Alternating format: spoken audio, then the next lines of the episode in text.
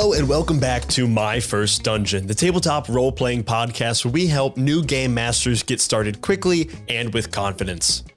Today, we continue our conversation with Fortunate Horses Taylor Moore, who you probably know from shows like Rude Tales of Magic, Fun City, and Oh These Those Stars of Space. Last week, we examined the differences between actual play and narrative play podcasts and attempted to better define the spectrum on which these shows exist. On this episode, we're going to focus on real world production considerations that will prove invaluable for anyone who wants to create their very own narrative play show. So, without further ado, let's dive right back in. All right, so here are some production considerations if you'd like to make a narrative play show. Number one, you need good mics and you got to do multi track audio because you're going to be doing a lot of post audio processing. And that means that you're going to want the sound to be good. And you need multi track audio because you're going to need every speaker on a different channel, on a different track, because you might have to reorganize some of those blocks of dialogue. And, and I don't know, I don't know if you can hear this. I've got a little bit of a stuffy nose. So this entire interview, Taylor's been having to deal with hearing me go. Oh, I have not noticed it at all. Oh, well, th- that's great. Yeah, but I know no. I will in the edit. But luckily, I have multiple tracks, and I can cut out my incessant that would have driven you and me as a you know editor uh, insane. Oh, let me tell you this. Now, if you're going to be doing multi-track recording in the same space, well, that means th- this is this is very in the weed stuff. But oh my god, I would have killed for this information two years ago. So I'm giving it to you. If you're doing multi-track recording in the same space, you're going to get a thing called mic bleed, where Mhm. one person speaking shows up on another person's mic. So even on multi-track, when you process that person's track, the other voice is going to be amplified. And this is excruciating. If you want to edit two lines of dialogue or reaction or laughter that are sonically overlapping, you can't Yep. because both tracks are captured on each other. However, there are ways to fix this. And one is this little app called Auphonic, A U P H O N I C, which does a thing called cross gating and it rules. I don't know about this, and I'm very because I just finished an edit that had a whole bunch of laughter on top of laughter, and I want to get it out of there. It, it costs $90, but like worth it. Extremely worth it. Um, so look, yeah, actually, before we go any further, let me address this. Before you make a podcast of any kind at all, you got to decide are you going to try and make money or is it just for fun? Yeah. And that decision is, and either one's fine. Either one's fine. But that decision is going to inform the most basic things you do henceforth. So you got to decide. You got to decide. Because if you're going to try and make money with a show, you're going to end up doing things like paying $90 for a desktop app that just does one thing to your audio. Mm-hmm. That you're going to do that. Whereas if you're just in there to have a good time, if you just need an excuse to bring your friends together every week to play D&D, go for it. That that's a great excuse. And also, if you're just trying to do it for free, there's also an aspect of how much time are you willing to commit to this. If you Yeah. aren't intending to make money on it, you're probably going to, and this is a generalization, you might lean more towards an actual play show where you don't have to spend, you know, my minimum Yes. editing time for even my early episodes where I didn't have a lot of audio and cues, eight to 10 hours on an episode. Mhm. And that's, that's low, honestly. Yeah, where and, and it, if you look, look at video streamers, even if you're not editing, if you want the show to hang with like the top ten percent, look at the sets those people build. I mean, they mm-hmm. look fantastic. Like the idea that people are building these kind of sets and backdrops in their homes is what I think it's so cool and fun. Oh, I love so it. cool. But like that's something you gotta, you know, it's a business consideration. So I'm gonna, so I'm the way I'm gonna talk about this from here on out. Some of these are gonna be aesthetic considerations, production considerations, but also you gotta understand that I started these shows specifically to be sustainable businesses. Right. Right. Uh, because the whole point of my company, Fortune Horse, is to get creative people sustainable, independent careers where they own what they make, they have a say in what they make, and they don't have to go work at the content mills or late night TV. That's that's that's what we do. So these shows were built to try eh, trying to make something that was financially sustainable so that one of my cast members didn't have to take a shitty job. Right? They can just make this great stuff. So that being said, $90 Auphonic. So I'm it's absolutely going to be doing All right. that. Another thing is you need to think about production questions of how you actually play the game. Let me give you an example. So when we're recording Rude Tales of Magic, and both shows do this in different flavors, but since I'm the sole, like I'm the sole editor of Rude Tales, so these those stars of space, I co-produce with Joe Lepore, who does the editing and the DMing. Fun City, I co-produce with Mike Rugnetta, who does we co-DM the show, and then Mike uh, and uh, Sam Grant do the editing. Um, mm-hmm. But Rude Tales is up until now has been entirely me doing the uh, post production, uh, and I'm listening alongside the show. one of my advice to you is have someone listening to the show. I mean, Rude Tales of Magic, I'm a producer. I'm not on the show. I am just listening to every play session and I will break in and I will give notes. I will say, that line wasn't clear, do it again. I will say, hey, y'all just did some crosstalk. We missed this word, which is very important to the plot, the character, the scene. Go back, let's record that again, let's do it again. Or I will jump in and like, here's a pitch how to tie this thing up like really neatly in like a, a bow because we got to move on to the next scene because we only, you know, it's been two hours of tape. We got to get, you know, all that sort of stuff. Right. It is immensely helpful to have a producer listening in that doesn't have to worry about DMing or playing their character and can just focus on what the show needs and how would a listener be feeling if they're listening to this. And, and I'll, I'll say on top of that, you know, I'm running as I'm the sole editor on all these shows. I am the That's DM. Tough. It is definitely tough. It's it's a lot of work. Yeah. And I'm and I'm the producer on top of that as well. So not only am I trying to run this game for my players to make it enjoyable for my players, I'm trying to have considerations for the listener. And there are I man, I could go down a rabbit hole of how many times I've missed the mark for one of those two groups. Not yeah. not to a huge detriment, but to enough that I, as a producer and as a DM, know that there is a flaw there. There is yeah. something that could be made better with an extra set of ears taking one of those jobs for me. Absolutely, it it, it takes a load off of both the producer and the DM and the players. It, yeah, division of labor exists for a reason. And, and just as it is true that you can't, you know, there's that, you know, thing in Hollywood, let's fix it in post. Well, the answer is you can't, or you can spend a whole lot of money doing it, probably just doing it again. It's much easier to fix things immediately, right when they happen, in the same way that it is much better to have good audio going into a good microphone, or at least you can still be very budget conscious, but by making sure you're getting good signal at the source, getting good content at the time you're recording it, is a world of difference in post production. It's so much easier. You don't have to think about it. If you're going into something knowing that a listener is going to be hearing it, think about that the entire time you're making it. That intentionality Absolutely. will make a much better show than if you're trying to fix it later. Because oftentimes you just can't. And that's and that's easy to say, right? It's easy to say, hey, consider the listener. But if you really do that, you're gonna bump up into some decisions that feel like you were doing something wrong. I'll give you an example when the pandemic first came down, Rude Tales of Magic was like, fuck, we have to move to remote recording. Um, we can't be in the same room. Mm-hmm. Shit. Like, we, we thought it was going to sound really bad. So we said, well, instead of recording canon episodes that we don't know will sound good, let's do a little mini series. You know, and if that sucks, it sucks, but it's not the main show. You know, we can always just say, skip the mini series. I'm happy to say the mini series turned out fucking great. Uh, but okay, so then we record the mini series, six, seven episodes, several months, mm-hmm. uh, and then we go back to the main episode. Uh, main storyline, remote recording. So we were coming back to these characters in this world and this storyline after months and months and months of not touching or thinking about them. And it was the first time we'd ever recorded remotely with these, the main characters in the main story. And we shit the bed in a major way. Like it sucked. like we got done with the episode and we're like, all right, good one. Excited to be back. Yeah.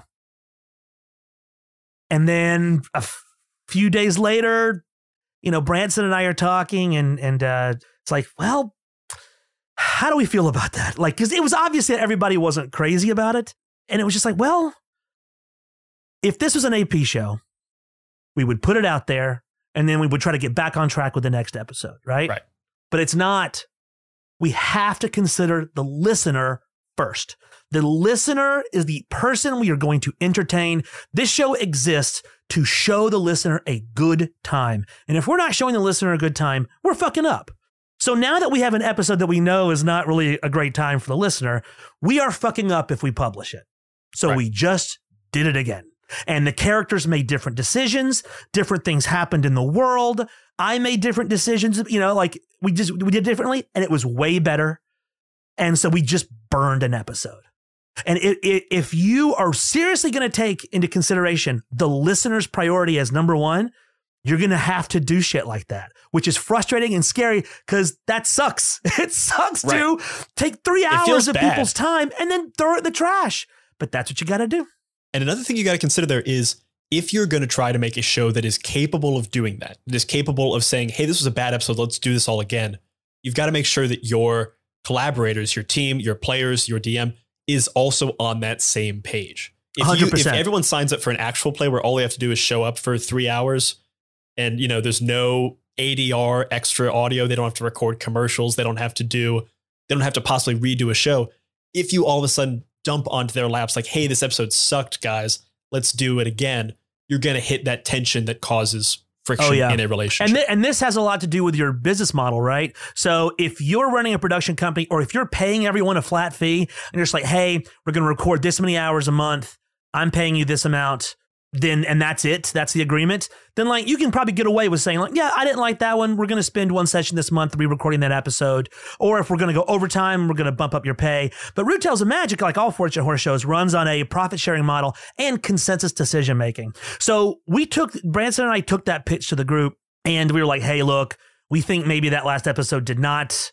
Uh, Branson's much better at saying this stuff than I am. Uh, but you know, something was off. We maybe we, we, th- look. It's the first fucking pancake. You know, you Right. make pancakes. First the first pancake always bad. fucking sucks. Throw it out. It's the first pancake. No one's fault. And if if if the rest of the group had been like, no, we loved that. Like, let's we loved those choices. We thought it was fun.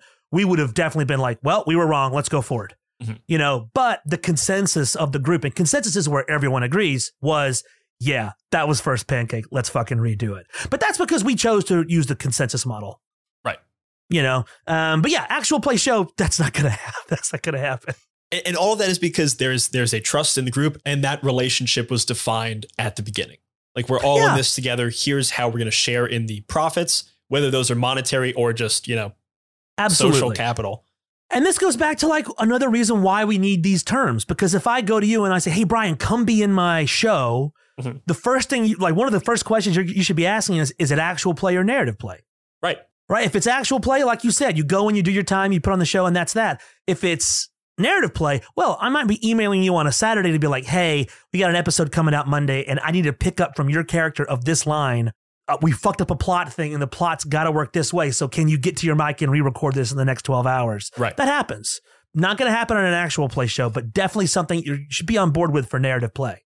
so anytime i ask someone to come on any one of my shows i make it very clear what the commitment is especially with how much time am i asking them to commit? Because quite frankly a lot of people who come on as guests on like cannon fodder they're just coming on because they're friends they're ha- I, i'm promising them a good time that we'll make a product together. I'm also letting them know like hey all you have to do is show up and chat. That's all th- that's expected of you.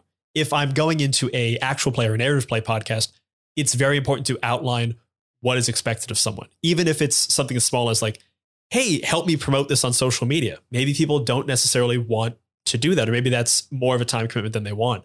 Hey can you you know help me re-record things? Hey if we start getting commercials can you hel- would you record a commercial for me? Something like that. You got to be very clear from the start if you're thinking of doing this for money or if you're thinking of mm-hmm. doing a show that requires a larger commitment just be very very upfront with people about what that commitment is. Because i've Yeah. had people who i've asked on either a uh, cannon fodder like an interview show or to play a game that's going to take multiple days multiple episodes. And they'll say you know what? I just don't have that kind of time. And it's better to get that nip that in the bud right away Yeah. than realize that five episodes in that all of a sudden actually i didn't realize this was going to be this big a time commitment. And for yourself as well, there have been Rude Tales of Magic episodes that I have spent over 80 hours in post production, wow. In the edit and the sound design. what do you what do you think the average is for for rude tales? 40. 40 Yeah. But every once in a while, every once in a while, like if the gang's not feeling a very long scene, that can make for a very tough edit. Or if there's some extremely complicated things on that require a 12 track session of sound design, Mhm. listeners of Rude Tales of Magic would know the episode In the Flesh, which is the second to last episode in the Rules Haven arc. that episode took I somewhere between 80 and 100 hours to edit. Jesus. It was, you know, it's big. Like, It's but that's that's part of you, know, you don't have to do that for narrative play. That is not necessary. But you're gonna be editing a lot more. I, I think right a now lot more. my my like I said earlier, when I was doing very little, it was still eight to ten hours. Yeah. Now that I'm doing more, like I'm you know after listening to Rude Tales and of These of Stars, and I recently started listening to Mission to Zyxx, which is fantastic as well. yeah. You hear how much more there is to do, and I just want to keep you know doing more and more and more. I think my the latest I just finished an episode, editing an episode this morning. I think that one probably took me over the course of a week in the 20 hour range. So I'm still coming in at half what you guys are doing. Yeah. And that's a lot. I mean, to ask for anybody, that's a lot of time. I'm also dumb. Like I suck. Like I I will put in sound design for things that no reasonable person would do. Uh, and does it make the show better? Sometimes, a lot of times, no. I, maybe not. I don't know. I don't fucking know. But I, it's I'm just following my own compulsion Mhm. uh, to do it. So it's just like you know I'm rubbing my head up against the wallpaper in a ring around the room until I think the episode is done. And because I'm self-employed, I get to do that. it's it's it's horrible and great. All, all of those small decisions, whether or not a listener immediately notices them, still become the sum total that is Rude Tales, which is clearly working for you. Like this is clear. This is a very popular show. A lot of people love it. It has a Could always be more popular. could always be more popular. Everything could be more popular. But all, all the shows in the Fortunate Horse network, there is, even if it is unconscious, a listener understands the care that is put into them. And that's something that can't be re- like the only way to do that is time or money, and often both. Thank And- you so much for saying that. I that's very kind of you. I we I really we, we really try to I, one way that we talk about it amongst ourselves is like I want the listener to feel held. Like I want them Ah. to feel like and this is what this is a lot about what I think about with music when I'm uh, putting in the score and the sound design is I want to because earlier I was saying like I want to manipulate the and that's sort of true. I mean, all art is about manipulating the viewer. Right. You know, like You tell me John this- Williams doesn't know what he's doing. John Williams Oh, knows what he's buddy, doing. even even weirdo performance artists like we are trying to affect you with sensory experience to Right. reach an emotion you know I- and this is ob- so obvious it doesn't even bear repeating but like I, I really think about like taking your hand. I want to be like hey come with me. You got to check this out. And we hold hands and we're running through the forest Right. and I'm, I'm taking you to show something wonderful. And it's like I, every aspect of the show should be like an open palm that is outreach towards the listener, like inviting you, like, come along, come with me, and I promise, like, I won't waste your time. And there is really something to be said there where when, when you listen to an episode of Rude Tales, A, it just sounds great because it, you guys have taken all the necessary steps.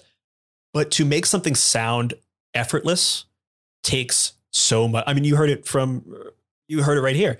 To do an episode of Rude Tales that sounds amazing, that gets you into that state of being held, of being told a story that you're excited to go on week after week, takes a commitment of 40, 50, 80 hours to do to the extent that Rude Tales are doing, and even to the extent that just I'm doing 20 hours. And that is just, just post production. That is just from the time Yeah. the recording stops to when it is posted. There's still a lot of considerations for pre production of like, how do I plan a session for players and Yeah. running the actual session? The, the great thing about this model of producing stuff is it moves the lion's share of production from pre to post. Mhm. So pre is pre is is a breeze for us.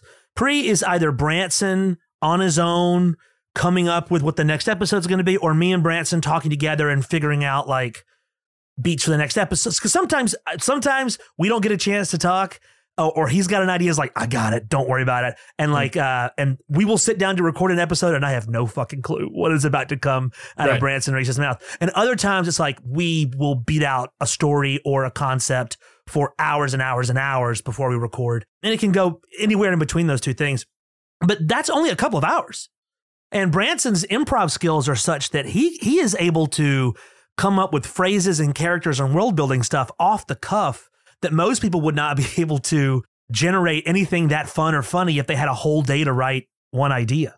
You know, that's just that's I mean, like my number one advice for production is try to work with insanely talented savant level generational talents.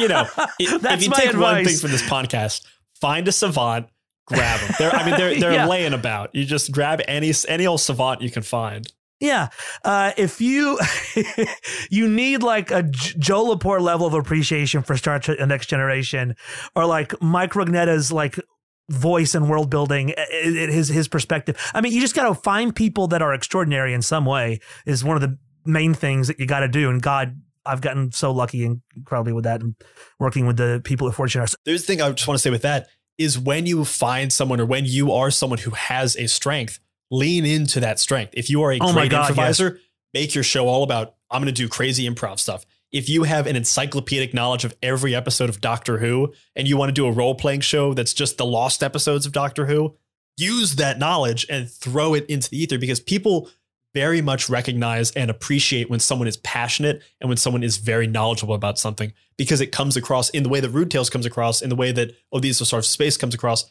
as being effortless, effortlessless, effortless, mm. eff- effortless. there we go. There's yeah. mine. You had yours earlier. There's mine.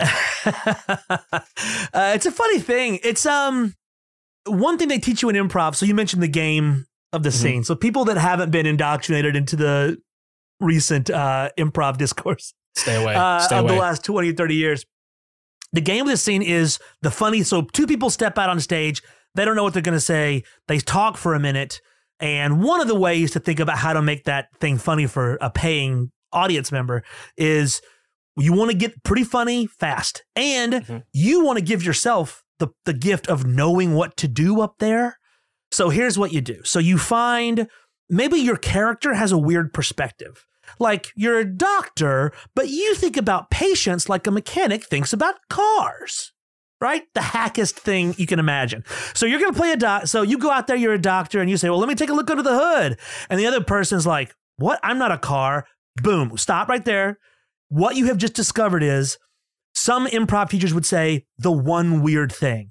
Other improv teachers would say, oh, that's the game or the hook or something like that. The game is that you are going to be the weirdo. You're a doctor that talks about bodies like cars. Boom. The other person is going to play the patient that it, like thinks it's weird but goes along with it. And mm. now you know exactly what to do. All you've got to do is act like a doctor but use car words and just let things build to get crazier, right? That's all you got to do. And so what what what what you're really doing there is you're saying you're telling the actors look for something you can grab. Like do some make a thing, just start out randomly. Just like almost like automatic writing or just start talking but look, all the time you're looking for like some handhold, something like a spark, one funny thing, one unusual thing, some game you could play, something, something that feels different and that you could replicate. And then turn into that as hard as you can and turn that up to past 11 to 50 to 100 to 1000. Like, and that's kind of what, like, the philosophy of play to your strength is very similar. It's like find an angle and go that direction as hard as you fucking can. And what you'll find is that produces work that to an outsider looks effortless. And it's mm-hmm. the same as uh, resolving a major chord progression in music or the rule of thirds in visual art. It is a trick It's a right. lie. It is like a magician just lying to your fucking face, nothing up my sleeve. Yes, you do, motherfucker. You got so many things up your sleeve. It's just a trick that works on audiences. Use it. And as a person who used to be employed as a professional magician, I tell you that is absolutely fucking true. yeah. I just lied to the, your face. Yeah. It's like you, I think I, I, you know, whenever I use music or make music, I realize like, God, this is just tricks. It's just like, it makes no sense that I should be able to go like GDCG and dopamine comes out of your brain, but it does. Right. I don't have to do, jive. I have to do very little to make that work. And magic, once you understand the fundamental, like the real fundamentals of like magic tricks and misdirections and the, the reveal and all that stuff, it's just like, oh God, human brains are like simple are children's toys. Once you learn a, a, a, a few certain tricks, you can kind of make other people's brains just do stuff. And that's like, eh, you look at a lot of comedy these days, and it's just comedians saying sassy observations in a patter that we have learned to appreciate as a joke patter. Right. And so it just registers to us and we laugh at the dopamine Oh, oh, release that's comes. joke. That's joke. Joke timing. There we go. There we go. It is it is so unfair. It is like going up to someone and screaming at them being like, ha, I made you jump, I'm a genius. It's like, no. We're just very easy to manipulate. And you yelled at me. I, I will say, if anyone's looking for a concrete example of like the game of a scene, uh, for anyone who's listened to uh, the first season of My First Dungeon, one of the biggest games in that was Gord's belt. So Gord was a Minotaur character. He had he was very self conscious about these ratty pants that he was wearing because he had a belt that was a piece of rope tied in a Gordian knot. Uh, Gordian knot is famously the only solution to untying the Gordian knot is to cut it off. Like the joke is, it's easier to. It's Occam's razor. The, the quickest distance between two points is a straight line. So rather Yeah. than overthinking it, try to untie it, you cut it off. The entire cast of that episode very quickly realized what was going on. Gord was very stupid. He couldn't untie this knot that he could very easily cut off. So what did we do for the entire three hour session that we played? We built up a whole mythos of trying to get Gord to figure out for himself that he could just cut the knot.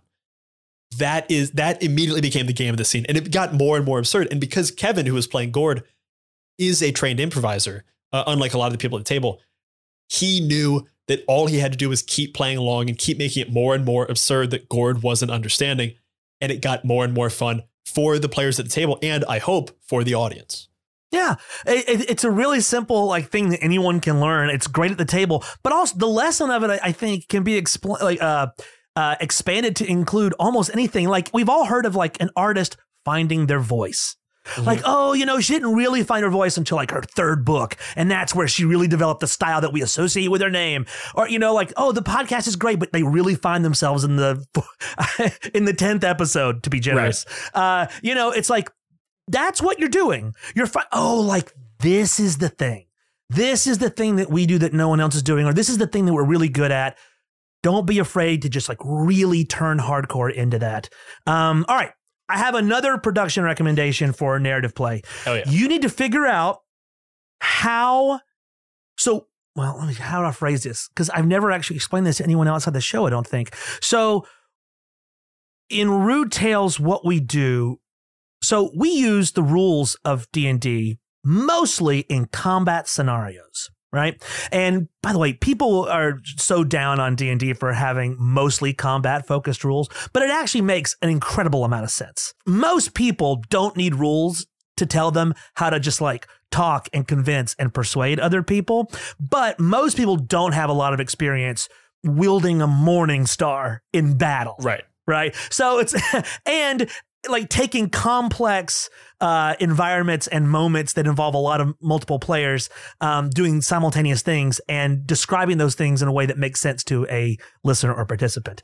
So it makes sense that the the most of the rules are focused on the the areas where we need the most help organizing those moments, right? And we had uh, we had Grant Howitt on, uh, who is the maker of many like one page RPGs, uh, most famously Honey Heist, and he said something that I thought I think fits perfectly in with this. That D and D and the larger systems, essentially, the reason they have three core rule books is because they need to build a massive machine. That all you need to do as a DM is crank the machine, and the rules spit out. Because yeah, I don't know how many hit points a door had. Like, how hard is it to Mhm. knock down a door? I've got a vague sense of it. But when I know exactly what the damage threshold, the AC, and the hit points of that door is, I can tell you exactly what you need to do to break down that door. Mhm. When you get into simpler systems like Honey Heist or like Lasers and Feelings, a lot of that is put back onto the DM to figure out. which can be fine. I I I feel like make like figuring that shit out is was the oh let's go back to those three sliders the the fiction the puzzle and the social the social aspect of it uh it's like if your group needs high level puzzle slider if you want to crank that puzzle thing up to 10 you better know the hp of that door because they're doing the math and they want to they want they they want to feel good by figuring out the math problem and the grid stuff. Uh, so you better fucking know it. But if that sliders, if your group doesn't care about that stuff, if they if they want to be in a movie, right? You don't need to know. Well, the door to the temple has 500 hit points. You just got to make the door to the temple a little hard to get into, and then require someone to sacrifice or learn something in order to get into it. And the right. numbers don't have anything to do with it because you're going back to like the Story structure, you know, and so we're trying to achieve like story beats and it's not the puzzle. It depends on the group, right?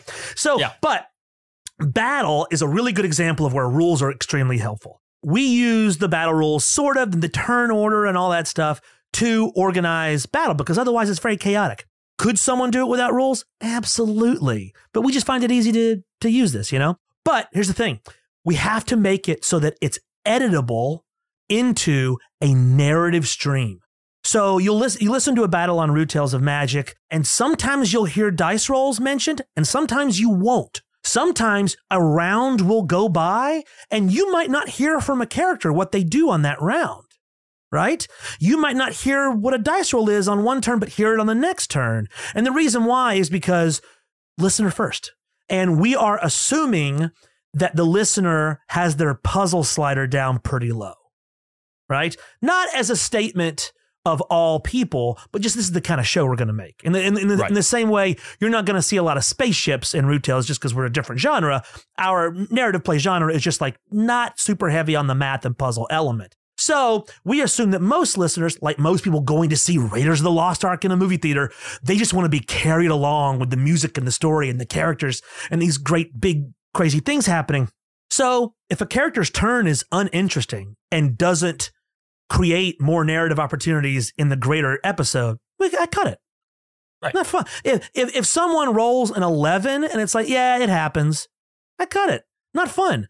But now if, if, if someone's making a big move and it's going to be very doubtful if it makes, and they roll a 20 and everybody at the table goes, holy shit, maybe that's staying in. You know that's staying in. That's right. good stuff, right? That's exciting. It has an emotional content to it and it moves both narratives along. It moves both the narratives of the people at the table and the characters in the story along beautifully. So, but in order to, in order to do this, I have to make sure that when we're in the, cause the, the players are looking at their character sheet and their dice and they're thinking about the grid in their head, right? Mm-hmm. Um, but I'm thinking about the listener. So they will describe their turn in very mathematical, game ruley sort of way. They will ask Branson, what's possible? Describe how this person is standing and how many feet am I from the rim of the castle wall? All that stuff. But if it's not interesting, it's got to go. But I've also got to make sure there is enough stuff there that is interesting in case it stays in. So th- that is like 10 minutes of explanation for something that is extraordinarily simple. I, but this is, this is, I told you this was going to happen. I can't shut the fuck up about hey, this I'm stuff. I love it, it. This is great. And we're always we're always like figuring this process out because I'm about to institute a big change. I think because I think we can do better. So we have a system Ooh. that when it's your turn, and like we've written this system down. It has each section has names and all this stuff. Like, and I don't think you do this on an actual play. It might develop organically, but because we are doing we're putting out so much content and making so many we so, so many recordings we have to systematize it and systematizing it helps with the players and me and everyone remembering to do it. So we have game takes and we have narrative takes. And when someone takes a move in a battle or even does like a big action outside of initiative, they have to have a conversation with Branson that is going to include what's possible, what can be done, Maybe there's some dice rolls there. Maybe there's some looking up a rule or something. Very not not a lot of looking up rules on Rude Tales these days. But our first 16 episodes, maybe you know maybe sure. some rule looking up. We don't do that anymore. We learned it's completely unnecessary. Doesn't matter. But then once all that is decided, then we will have that person give a narrative take of the action. So assume all the game talk is going to be cut. Describe it in a compelling way. And, and of course, within that, you have Branson's reactions, the dungeon master's reactions. So, and sometimes I will find myself splicing together moments from the table take and the narrative take to make it clear what's going on because you have to juggle this information stuff. Because sometimes they'll make a narrative move that doesn't make sense unless you know the person at the table found out this piece of information. Or maybe Branson has a hilarious reaction to a question they ask in the table take that needs to be incorporated into the narrative take just because it's very fun and funny Right? Right. So all these things have to be taken into consideration during production. So if someone takes a turn during the game and they forget to give me a narrative take, I've got to break in and say, "Hey, can we go back?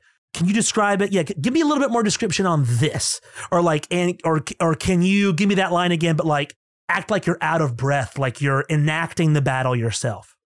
Those are the things you've got to do, especially in those big emotionally resonant moments where the stakes are very high, or you know, big big big decisions are being made in the story. And with an actual play, of course, this would never ha- never happen. And that just goes back to fix it at the source. This is true for like the actual audio you're recording. Like make sure you have a microphone that is capable of recording good audio. And when you are actually playing the game, design the game so that it is easy to, it makes it easier for you to edit later on. And honestly, like this idea of the game take and the the narrative take, I think would even be good for actual play where you have the time where you are figuring out the crunchy number stuff and then you as the character narrate it very clearly about what you're doing. Like that's Matt kind of Mercer does this. Yeah, it I kind of mean, that, that's what you know. When when someone kills someone, he's like, All right, "How do you want to do this?" Like that's what that is. Yeah, Because it's like, oh, the game stuff's done. Now let's go back to the theater of the mind, like uh, the, the game stuff. And, you know, I don't know if that happened organically in their game or if Matt was like, this is going to be really enter- entertaining or what. But, like, that's a really good example of, I, you know, we didn't invent this shit, but, you know, Critical Role already doing that sort of stuff. And I think a lot of people do it organically. But when you're doing this production professionally and you're committing to a style of the show, you've got to systematize it and you've got to make sure you get that content every time someone takes a turn. It's a consideration. You know, you can't wait for it organically to happen. And, and I, I think maybe that's one of the biggest differences between the actual play and the narrative play. Narrative play, it's like let's let's do our best job to make a great story. Whereas with actual play, let's do our let's do a job let, let's do a good job to make a great story. But if it doesn't happen, well, some games it just doesn't happen. Whereas you can't really allow that with a narrative play.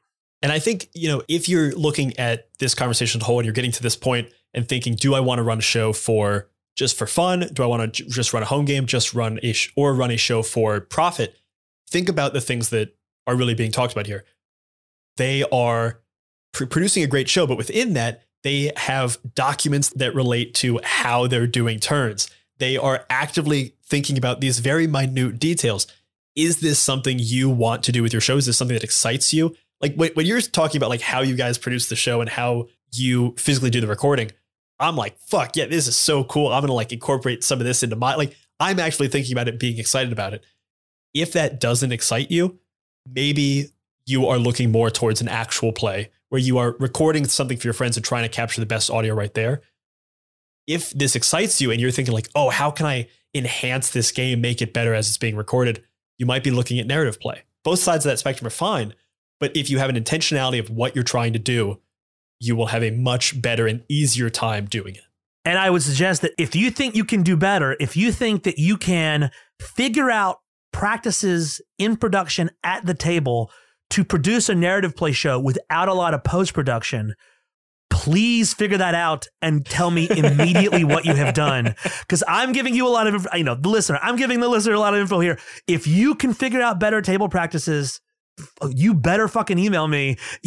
I want to know. Because I really do believe that, like, we are i am so far away from figuring out the ideal way to do this uh someone is going to come along and figure out a way to like instigate like practices at the table that allow this kind of thing to happen without a lot of editing. You're, I mean, the cat, honestly, that kind of show, casting is the hard part. You need Oh, yeah. brilliant improvisers who are also rules geniuses and are able to perfectly communicate the, in the mechanics of the game you're using while keeping it simultaneously narratively interesting to the listener flawlessly every time. It is possible. I believe someone can do it.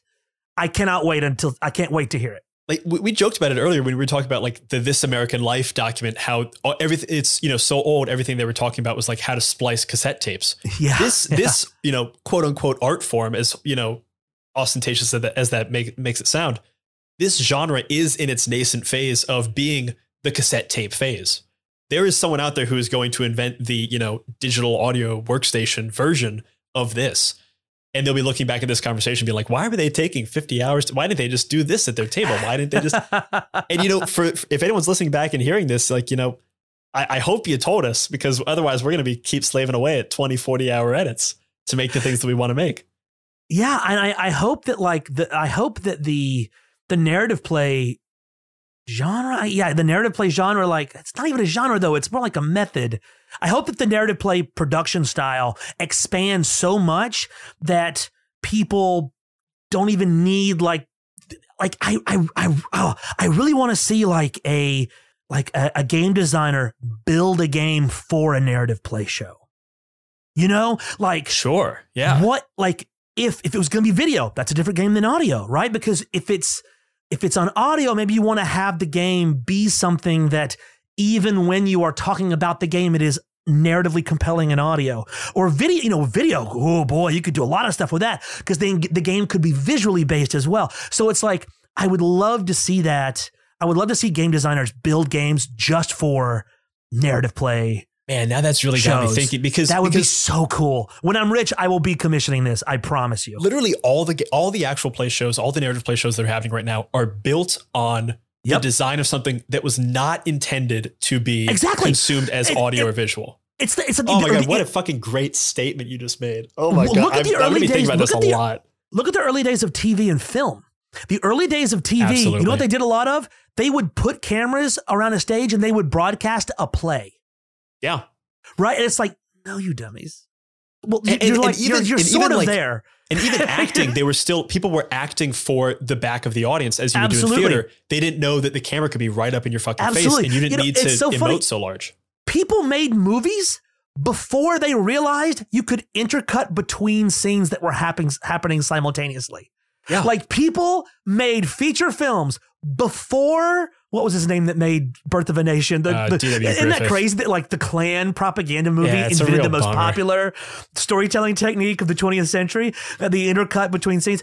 Really, like even if you look all the way to like the earliest actual play podcast or uh, video streams, like till now, we've only scratched the surface of what's possible with this. Uh, and I, I really cannot wait to see like the next generation of it.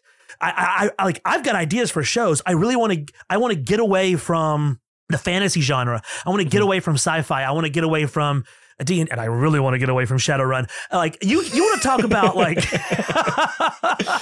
like function like form kicking functions ass. Try to make a goddamn entertaining Shadowrun show. and That there's another twenty five percent of our audience right there. I no listen. I love Shadowrun. I, that is one of my favorite games to play at a table. I love playing it. I love character creation in Shadowrun. I love because you just buy stuff. It's so good. Um, I love the world of Shadowrun. It's it's one of my favorite worlds to play in. Uh, and I I all the designers and writers for it, I, I have done something so much fun. But those that rule set is not built to entertain observers. It is and the way that rule like it is such a heavy simulationist game. Mhm. It I, unless you are a fan of the rules of Shadowrun, it is damaging. It's like shrink off radiation, just like melting everyone who observes it and tries to have a good time. So much. And I've talked to other Shadowrun shows. You talk to the Neo Scum folks. You talk to Gannon Reedy, who DMs uh, Neo Scum, and I'm sure you know he agrees with Mike Rugnetta and I. Like the, the Shadowrun rule set is a mistake to use to entertain anybody other than people playing it that want that rule slider all the way up to ten Right, right. It's tough. So we're actually, you know, we're actually working on a like Shadowrun 0.5 Fun City next. Yeah, we're, we are. Mike is building a new rule set based on Shadowrun for the show, and obviously, like Branson has just sort of created this. Uh, uh, it's like if D and D was an ice cube and you melted it down and then put it in your mouth and spit it in the face of someone. That's that's what we use. And listen, we, we had an episode, we, we just recorded an episode of uh, These Those Stars of Space, which already uses one of the most famously light rule set in the world, Lasers and Feelings, Yep. and we barely play it. Like there was an episode where I think we rolled dice one time. Once. And at that point you have to say like, well, are we even playing a game for the show? And my response to that is that is a stupid question. The only question that matters is are you having a good time, buddy? Are you Yeah. winning, son? Au- Audience isn't keeping count of how many times you're rolling the dice. I promise you do. that. So that's the thing. My last piece of advice to the to the uh, uh, nascent uh, narrative play uh, producer, is this: people are gonna hate your fucking guts for not putting dice rolls in the show. Yeah. Just be prepared. Be prepared that you are gonna get online comments directed at you that are like, eh, I like the show, but they cut the game out. I like the game. You're gonna get comments be like, ah, railroading. You're gonna get comments that are just like all sorts of different things, and to just ignore them. If you're hearing that and that doesn't sound like your cup of tea, maybe you just want to run a really fucking fun home game. Hell, record Yeah. it, edit it, send it to your friends.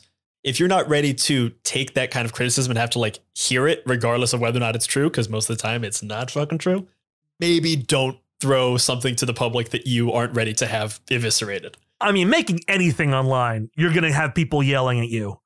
You know, Yeah. and depending on what kind of person you are, that can be a two or twenty, or you know, and by by, by factors of ten. Oh yeah. yeah. Uh, but like specifically about making this kind of show, you are going to be surprised at people's emotional attachment to hearing the number on a dice. But it's a very small number of people. I mean, like it, you know, but they're just the most vocal. I do think though that also comes back to kind of like the thesis of this episode of we don't have the proper vocabulary because when you talk about what Yeah. if you said Rude Tales was a D&D actual play show, the expectation I have is I'm going to see the rule set of D&D play and I'm going to see bards and gnomes and clerics and stuff and I'm going to hear a D20 be rolled and someone's going to look at that D20 add a modifier compare that to a DC. If we use that incorrect nomenclature of actual play D&D then that expectation will not be correct and there'll be that tension. That's where some of that is coming from. And as we kind of, you know, evolve this this spectrum and better define it, better come up with this vocabulary, you know, as kind of broad as this idea and vague as this idea is, the better we'll be able to enjoy these shows. I don't even know where I'm going with this. I think like just by if we talk about this more and like realize that everyone can have fun and we don't all have to be one goddamn big ass box. Yeah, we don't have play. to be one thing. The world could be more than one thing. The world could be more than one thing. You know, I could have said that in six words instead. the thing is is that like we live in a society that like doesn't allow people to do a lot of great things you know and so it's like one time i remember i was hiking i got lost in the woods for 13 hours with no food or water. And eventually i put a twig in my mouth just to have something to chew. And a couple of minutes later i realized without knowing it i had eaten the twig. I think i think that i think that everybody's eaten a lot of twigs because we're obviously starved for any sense of like community or meaning in our normal lives where work and family and community have been absorbed into this uh you know post-capitalist hyper simulacra of human existence. And so people are just desperate for any activity or meaning that that that feels in any way interesting. But yeah buddy don't eat the twig.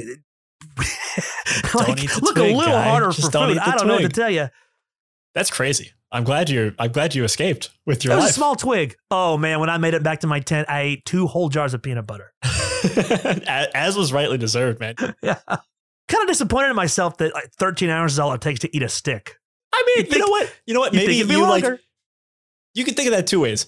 It, it took me 13 hours before I had to eat a stick, or maybe it was like, I recognize my predicament. I understand what's happening here. It only took me 13 hours to realize I should probably start eating twigs just in case.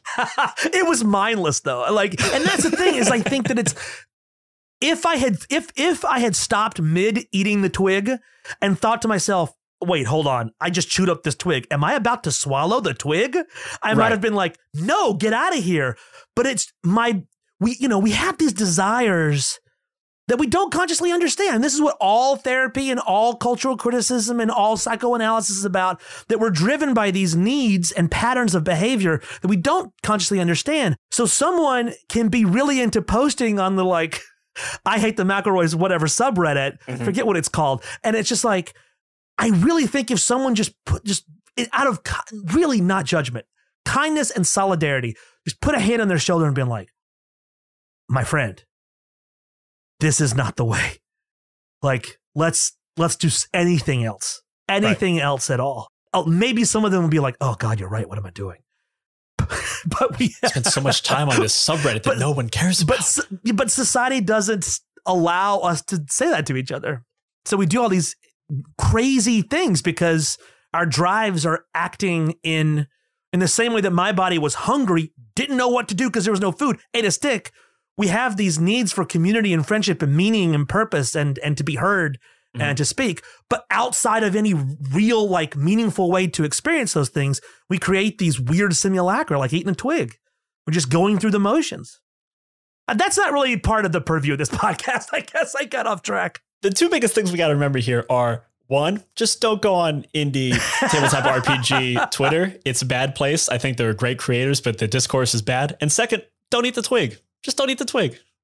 Try not to eat the twig. Do your best. You, you know, know, if you gotta, you at least make a conscious decision to eat the twig. Yeah, look, realize you ate a twig and be like, oh man, goofy. Humans, of which I am one, we are a weird bunch.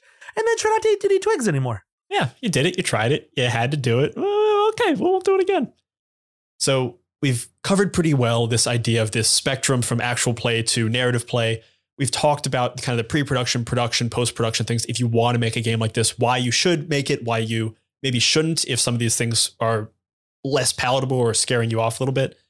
For people who maybe aren't as aware of the breadth and spectrum of tabletop role-playing podcasts or shows, are there any things that you would recommend people check out on either side of the spectrum in the actual play shows and the narrative play shows that you think are doing cool things that you think are if not the next generation have the potential to be that you know that digital generation where we are we're still in the cassette generation of this genre. Um well one of my favorite podcasts that is very good at playing game on mic and making that game a wonderful fast like a really cool story is campaign skyjacks. Do you know that show? I don't know this show uh, yeah, uh, the show is called Campaign. They had like years and years of like a Star Wars campaign, and now they've been playing this sort of homebrew setting with Sky Pirates, and I just love it. I think uh, it's so well done. They are, you know, a lot of streamers and a lot of podcasts, they try to make these big emotional story beats happen, and it's very cringe inducing. Mm-hmm. And I say that without judgment, other than I don't like it. But, you know, they're doing great, but it's like, for it, like, the shit's hard.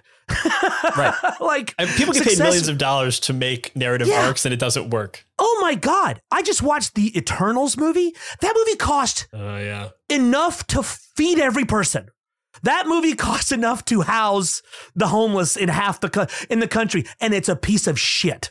They paid like you can spend hundreds of billions of dollars paying the smartest, most talented and prolific creative writers and image creators in the world to make a thing, and it will still suck. This stuff is very hard. So, you know, no shade to them. But what I love about uh, Campaign Skyjacks they they keep the game stuff in, but it's never really boring. It's always interesting. They really are. They, they make it seem effortless to move back and forth between the table and the story. And it, it, like the world, Sky Pirates sounds hack, but the way they do it is so much fun. I know, Sky uh, Pirates I, I really like it. Yeah. Great to me. You, you had me at it's Sky Pirates. I was like, fuck yeah, let's go. Yeah. And it's a bunch of like Chicago uh, games folks and improvisers, you know. Mm-hmm. Uh, yeah, they're a blast. They're really fun. They're great. And I'll, I'll, put I'll put a link to that in the show notes. All you guys got to do is click it and listen. You'll check it out. All right. Other shows I think are great. Critical Bits is great. Neo Scum is great. Mm-hmm. Uh, Join the Party is really fun. Join the Party does a neat thing. They have like two feeds, one for people who know how to like what D and D is, and one for people that need everything explained, which I think is a neat way to do it. And it's so the same episode. It's yeah. the same episode, just like one yeah. with cliff notes and one without. That's very cool. I like that. Oh no, the audio is different. It's like different cuts. Oh, isn't that fun? Interesting. That is very cool. I can't That's imagine the uh, the extra work to do that, but I love yeah. it. Yeah, uh, yeah. There's a lot. Oh, I think uh, Dungeons and Daddies is really great about knowing when to play by the rules and when not to. There, that's mm-hmm. a really good example of like, just go out there and have a good goddamn time, and if it works, it's working. Right. Yeah, they get it. My God. Okay, this conversation went on so much longer than I anticipated, but for I, the I, for the better. You anticipated? I told you before we hit record, and I, I, I said honest, anticipate I, me going long. I think I think I believed you, but there's a part of me that's like, oh, everyone thinks they they talk yeah. a lot, and everyone thinks they can like really. Ho- Man, this has been truly fantastic. I thought we had you know 45 minutes of stuff to get into but like this is a topic that I really want to like I really want people to keep talking about and keep like really experimenting in this space because yes, I love these shows. I want to see what the next generation of shows looks like. But I do think that we are in the very early stages of this genre and I can't wait to see what happens. And anything that I can do to get this genre further into the future, I will absolutely do and I will scream it from the rooftops. And you know, this podcast is proof of it Taylor, thank you so much for joining me today. Honestly, this has been fantastic. That you've been so generous with your time. Thank you so much. Oh, a pleasure. I mean, Generous with so my time. fun. I'm like a time vampire. That's like thanking a vampire. Thank you for rubbing your teeth against my neck and sucking all my juices Just- out. you've been so I've just I've, generous with your teeth. It's been great. I've taken two hours from your life. You can't get back, and I, I'm not sorry. This is two hours. I'm gonna be. Uh, I'm very happy to give you. You, you can have. Here you go. Here, just you. You want an extra couple seconds? Here you go. Yeah, take it up. Suck that up. Love, love to have a thrall. And listener, if you glean nothing else from this podcast, nothing else from this this hour and a half, two hour conversation we had, please, please, please remember check out the fantastic narrative play shows from Fortune to Horse. You got Rude Tales of Magic, you got Fun City, you got Oh These Those Stars of Space. You can get these wherever you get your podcasts. If you're listening to this podcast, you know exactly how to get a podcast. Type it into the search thingy, click the other thingy, click on the episode. That's how you get a podcast. Yep. And if you fall in love with these shows the way I have, please consider supporting one or more of them on Patreon. You get a bunch of extra episodes, talkbacks, all kinds of great bonus content. These are very active Patreons. Please, please, please check them out. Support people who are making great shows like these. And you can find Taylor on Twitter uh, if you want to give him shit for all his hot takes or Do say, it. hey, I totally agree with you. It's at taylor.biz. That's at T A Y L O R D O T B I Z. And you can keep up with news on this show and all the others in the Fractured Realms on Twitter at 20 Sided Pod. That's T W E N T Y S I D E D P O D. And that is all for this episode of My First Dungeon. Thank you so much for joining us. And remember, if you're having fun, you're already doing it right. Good job. Bye bye, everybody. Bye, everybody. Uh, great. Dude, that was fucking great, man. That was so much fun.